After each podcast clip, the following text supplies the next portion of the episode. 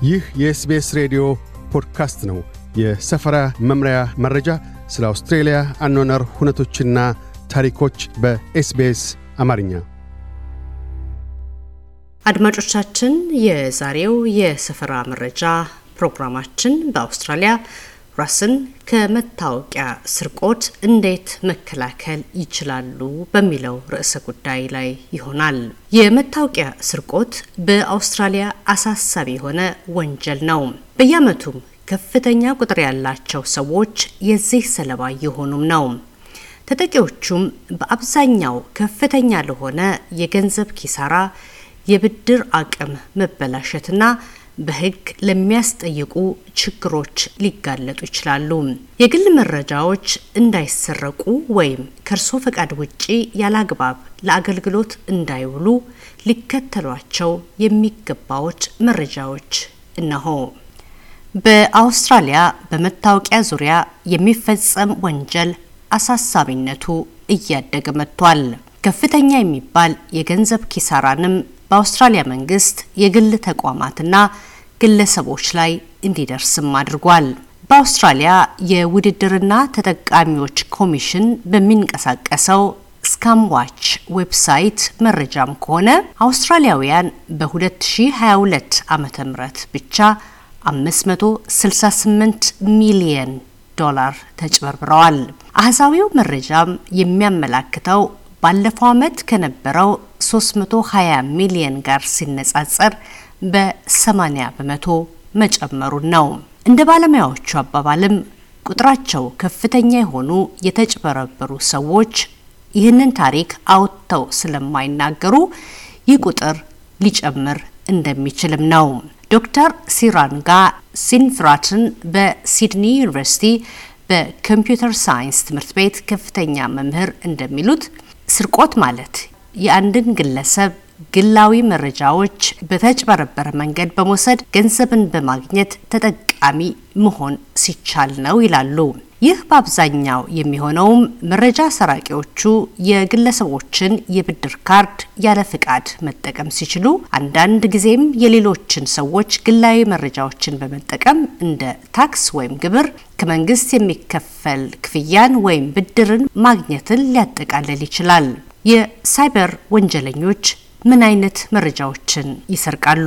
የሳይበር ወንጀለኞች የተለያዩ የግል መረጃዎችን ለመስረቅ አሰሳዎችን ያደርጋሉ። ከነዚህም መካከል ስም፣ የልደት ቀን፣ የመንጃ ፈቃድ ቁጥር፣ አድራሻ፣ የትውልድ ቦታ፣ የብድር ካርድ ዝርዝር መረጃዎች፣ የታክስ ቁጥር፣ የሜዲኬር ካርድ ዝርዝር መረጃዎች፣ የፓስፖርት መረጃ፣ የግል መለያ ቁጥር እንዲሁም የ online account username እና logon ዝርዝርን ያካትታል። በአውስትራሊያ የውድድርና ተጠቃሚዎች ኮሚሽን A triple C ምክትል ሰብሳቢ ካትሪዮን ሌዊ እንደሚሉት ለሌሎች አነስተኛ የሚባሉ መረጃዎችን መረጃ ጠላፊዎቹ ካገኙ እንደ ትልቅ መረጃ ይጠቀሙበታል። ለምሳሌ ስሙ፣ አድራሻውና የስልክ ቁጥሮ ብቻቸውን በራሳቸው ብዙም ነገሮችን ማድረግ አይችሉ ይሆናል። ነገር ግን እነዚህ መረጃዎች ከሌሎች ጋር ሲቀናጁ እጅግ በጣም ጉልበት ያላቸው መረጃዎች ይሆናሉ ይላሉ ዶክተር ሎዊ። ዶክተር ሎዊ መረጃ ሰራቂዎቹ ስለ እርስዎ ከህብረተሰብ ምንጭ መረጃ ሊያገኙም ይችላሉ።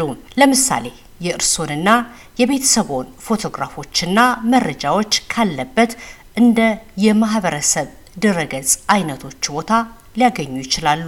መረጃ ሰራቂዎቹ ፎቶዎቹን ከማህበረሰብ ድረገጽ በመውሰድ የሐሰት አካውንቶችን ሊከፍቱና ሊጠቀሙም ይችላሉ። ስለዚህ በድጋሚ የምናገረው ዋነኛው መልእክቴ የግል መረጃዎችን በሚለዋወጡ ጊዜ ከፍተኛ ጥንቃቄ ያድርጉ የሚለው ነው ይላሉ ዶክተር ሎዊ።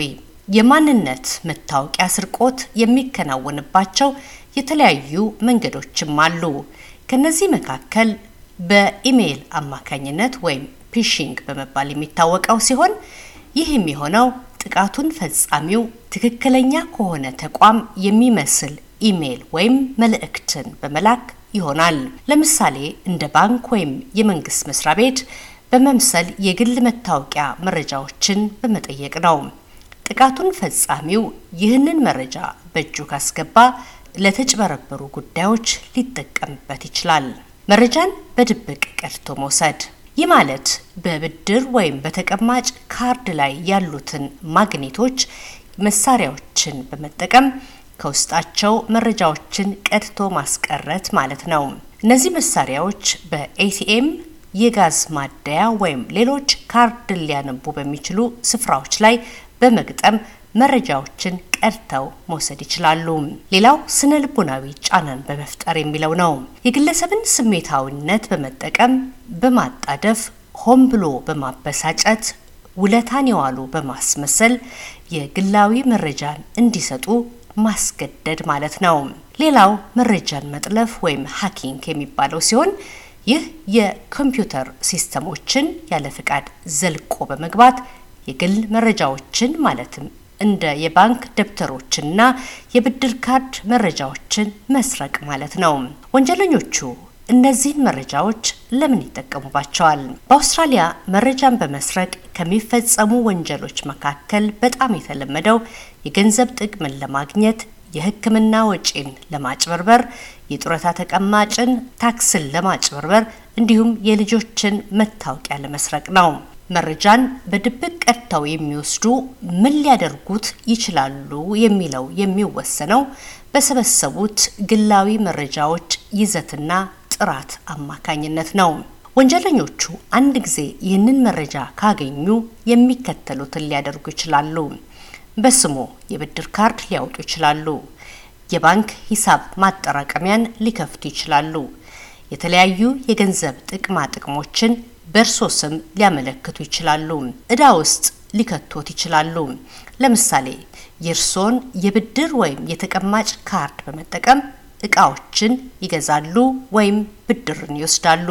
የተለያዩ ጥቅማ ጥቅሞችን በስሙ ያመለክታሉ። ለምሳሌ የቤት ማመልከቻ፣ የታክስ፣ የገቢ ድጎማ ክፍያ፣ የስራ ፈላጊዎች ክፍያና የልጆች ክፍያን ያካትታል። በስሞ የመንጃ ፈቃድን ያወጣሉ። በስሞ መኪናን ይገዛሉ። ቅጥርን ወይም ስራን በእርሶ ስም ይጠይቃሉ። ፓስፖርትን ያመለክታሉ። የስልክ ኮንትራትንም በስሞ ያወጣሉ። ሳራ ካቫንጋ የ IDCARE በአውስትራሊያና ኒውዚላንድ የብሔራዊ ማንነትና ሳይበር ድጋፍ አገልግሎት ማናጀር ናቸው። የእጅ ወይም የሞባይል ስልኮ ድንገት መስራቱ ካቆመና ወደ SOS ከተለወጠ ሌላ ሰው የእርስዎን የግል መረጃዎች በመውሰድ ሌላ ቁጥር ሊያመለክትና account ኦን ወደ ሌላ ሊያስተላልፍ እየሞከረ እንደሆነ የሚያሳይ ጠቋሚ ነው ሲሉ ወይዘሪት ካቫንጋ ያስረዳሉ። ታዲያ ራስዎን እንዴት መከላከል ይችላሉ? እንደ ዶክተር ሎዊ ምክር ከሆነም ለማያውቋቸው ድረገጾችና ኦንላይን መደብሮች የግል መረጃዎችን ከመስጠታችሁ በፊት ደግመው በጥንቃቄ ማሰብ ይኖርቦታል። አጠራጣሪ የሆኑ የ text መልእክቶችንም ሆነ ኢሜሎችን አይክፈቱ። ተያይዘው የሚመጡ link ኦችን አይጫኑ። የ text መልእክቶችንም ሆነ ኢሜሎችን ወዲያውኑ ያጥፏቸው። ከአንድ ድርጅት መረጃ ከደረሰዎት ትክክለኛ መሆኑን ለማረጋገጥ በውስጡ ያሉትን መልእክቶችንም ሆነ ኢሜሎች አይጠቀሙ። ገለልተኛ የሆነ ምንጭን በመጠቀም ያረጋግጡ ሲሉ ዶክተር ሎዊ ይመክራሉ። ወይዘሪት ካቫንጋ በበኩላቸው ስልክ እየደወሉ የግል መረጃዎችን ከሚጠይቁ ሰዎች መጠንቀቅ አለባችሁ ይላሉ። ስልክ በመደወል ኮምፒውተሮችን እንዲጠቀሙ ወይም የእጅ ስልኮን ይለፍ ወይም access ከሚጠይቁ ሰዎች ይጠንቀቁ። በተጨማሪም app ኦችን ወይም ፕሮግራሞችን በእርሶ ኮምፒውተር ላይ ለመጫን ይለፍ ወይም access በፍጹም እንዳይሰጡ ይላሉ። ወይዘሪት ካቫንጋ አክለውም የሚያነጋግሩት ሰው ትክክለኛ መሆኑን ሙሉ ለሙሉ እርግጠኛ መሆን ይኖርቦታል። በተጨማሪም የተለየና ጠንካራ የይለፍ ቁልፍ ወይም password ሊኖሮት ይገባል። ለእያንዳንዱ online account የተለየ password ሊኖሮት ይገባል። አንድ password ን ሁለት ጊዜ በፍጹም አይጠቀሙም። በተጨማሪም ጉዞን በሚያደርጉበት ጊዜ መረጃዎችን በቤቶ ውስጥ ድብቅ በሆነ ስፍራ ማስቀመጥ ይኖርቦታል። ደግመው የማይጠቀሙባቸውን መረጃዎች ሙሉ በሙሉ ያጥፏቸው። የማንነት መታወቂያዬ ተሰርቋል ብለው ካመኑ ምን ማድረግ ይኖርቦታል? አብዛኞች የማንነት መታወቂያዎቻቸው የተሰረቁባቸው ሰዎች እንዴት ሊሆን እንደቻለ አያውቁም። ወይዘሪት ካቫንጋ እንደሚሉት መታወቂያዎቻችን በሌሎች ሰዎች እጅ መግባታቸውን የሚያሳዩ ምልክቶችን ንቁ ሆኖ መከታተል ያስፈልጋል። በተጨማሪም መታወቂያዎቻችን ተሰርቀዋል ብለን ከተጠራጠርን IDCARE ን ማነጋገር ያስፈልጋል። በዚያ ያሉ አማካሪዎች ምን ማድረግ እንዳለቦ ደረጃ በደረጃ ያስረድዎታል። በተጨማሪም ተገቢ የሆኑ ድርጅቶችን በፍጥነት ማነጋገር አስፈላጊ ነው። ከዚያም የ online account ን መፈተሽ ያስፈልጋል ሲሉ ያስረዳሉ። የብድር ሪፖርት ይፋ እንዳይሆን እንዴት መጠየቅ ይቻላል? የማንነት መታወቂያ ስርቆት ተፈጽሞብኛል ብለው ካመኑ የሚመለከታቸውን የብድር ሪፖርት company ዎች ማግኘት የብድር ሪፖርቶ ላይ ክልከላ ወይም እግድ በማግኘት የብድር ሪፖርቶ ላይ ክልከላን ወይም እግድን ማስደረግ ይችላሉ። በሲድኒ ዩኒቨርሲቲ ፋይናንስ ትምህርት ክፍል ከፍተኛ መምህር የሆኑት አንድሪው ግራንት እንደሚሉት አበዳሪ ድርጅቶች ቀድሞ የነበሩትን የብድር ታሪክ እንዳይጠይቁ ገደብን በማስደረግ ለብድር ማመልከቻው እንቅፋት እንዳይሆኑቦት ማድረግ ይቻላል። በአውስትራሊያ ይህንን ሊያደርጉ የሚችሉ ሶስት ድርጅቶች ያሉ ሲሆን እነሱም Equifax፣ Experian እና illion ናቸው። ይህንን ለማድረግ የሚያስፈልገውም በቀጥታ በድረገጻቸው ማመልከቻን በማስገባት ነው። በአውስትራሊያ እያንዳንዱ የብድር ሪፖርት ቢሮዎች ስለ እርስዎ መረጃ አላቸው። የብድር ሪፖርቶን ማንም እንዳያገኘው የሚፈልጉ ከሆነም ማመልከቻዎትን በማስገባት ማስቆም ይችላሉ ሲሉ ዶክተር ግራንት ይናገራሉ። የመጀመሪያዎቹን 21 ቀናት የብድር ሪፖርት ክልከላ ገደብን በተመለከተ IDCARE website መረጃዎችን ያስቀመጠ ሲሆን አስፈላጊ በሆነ ጊዜ እስከ 12 ወራት ድረስ ማስረዘም እንደሚቻል ወይም ሙሉ ለሙሉ ማንሳት እንደሚቻል ጨምሮ ያስረዳል። ወይዘሪት ካቫንግ እንደሚሉት የብድር ሪፖርቶን ቢያንስ በዓመት አንድ ጊዜ ቢመለከቱ ህጋዊ ያልሆኑ እንቅስቃሴዎች መከናወን አለመከናወናቸውን በቀላሉ መለየት ይችላሉ። የትኛውንም አይነት ጥንቃቄ ቢወስዱ የማንነት መታወቂያ ስርቆት በማንኛውም ሰው ላይ ሊያጋጥም ይችላል። ዶክተር ሎቢ እንደሚሉትም አጭበርባሪዎች ወይም scammers ከመቼውም ጊዜ በበለጠ የተራቀቁ ሆነዋል።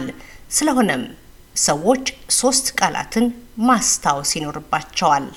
እነሱም ይቁሙ፣ ያስቡ፣ ይከላከሉ የሚሉት ናቸው። ይቁሙ የግል መረጃዎችን ወይም የኮምፒውተር መግቢያ access ለማንም አይስጡ። ያስቡ በወዲያኛው በኩል ያለው ወይም የሚከናወነውን አውቀዋለሁ ብለው ያስቡ።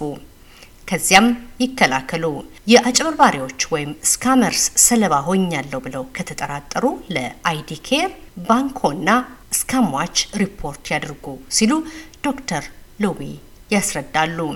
ተጨማሪ መረጃዎች አጭበርባሪዎችን ወይም scammers ን በተመለከተ ሪፖርት ለማድረግ ኦንላይን ቅጽን ከ Scamwatch online ይምሉ ወይም በ ReportCyber website ላይ ሪፖርት ያድርጉ። የማንነት መታወቂያ ስርቆት ደርሶብኛል ብለው ከተጠራጠሩ IDCARE ን በ1800 160 በአውስትራሊያ እንዲሁም በኒውዚላንድ 0800121068 በመደወል ያነጋግሩ። የማንነት መታወቂያ ስርቆት ወንጀልንና ማጭበርበርን በተመለከተ ለሚወጡ አዳዲስ መረጃዎች Scamwatch website ን ደጋግመው ይመልከቱ።